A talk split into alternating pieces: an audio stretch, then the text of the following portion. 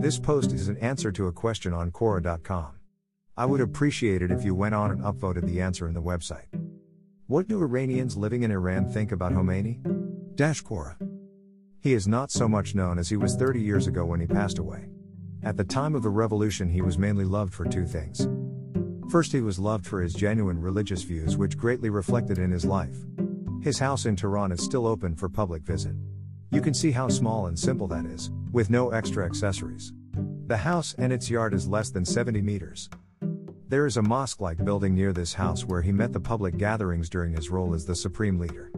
It still doesn't have any decoration, because he directly forbade the constructors to paint the walls before every house in the country was painted, and it was impossible before his passing because of the war that continued until the last year of his life. The second reason he was loved so much was that he believed deeply in the power of people. When he managed to lead the revolution to victory in February 1979, he held a referendum in April that year to ask people if they agreed with his idea of Islamic Republic for the ruling system of the country. He then encouraged people to choose their representatives in an election to write the Constitution. Then he held another referendum for approving the Constitution written by the same representatives. The elections weren't the only exhibition of his believing in the people.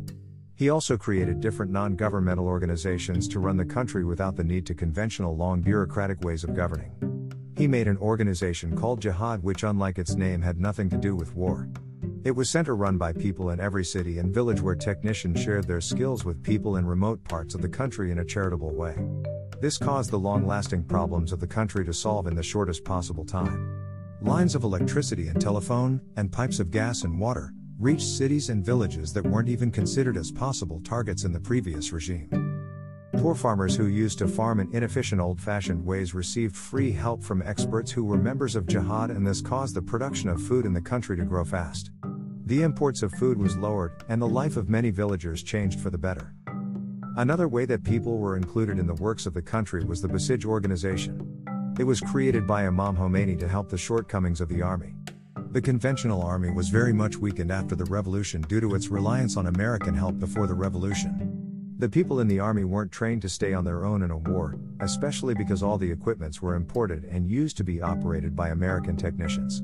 When Saddam Hussein attacked Iran two years after the revolutions, many of these shortcomings weren't taken care of, and that was why Imam Khomeini called on people to join the forces in war.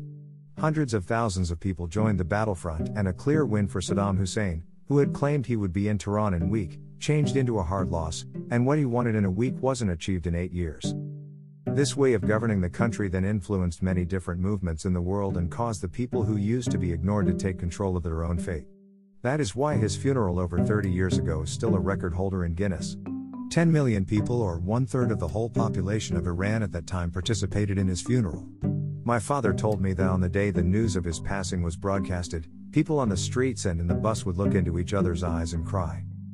This image, however, isn't completely the same today. Most of the population today weren't born at the time of his life, and the public opinion in the past couple of decades was greatly influenced by the media run by foreign powers who were the archenemies of Imam Khomeini. Satellite dishes and Instagram pages who are run by millions of dollars from the British and the American are bombarding the youth with false information every day. But still, there are many, many young people who love him and look up to him as one of the greatest rulers of Persia in its several millennia of ancient history.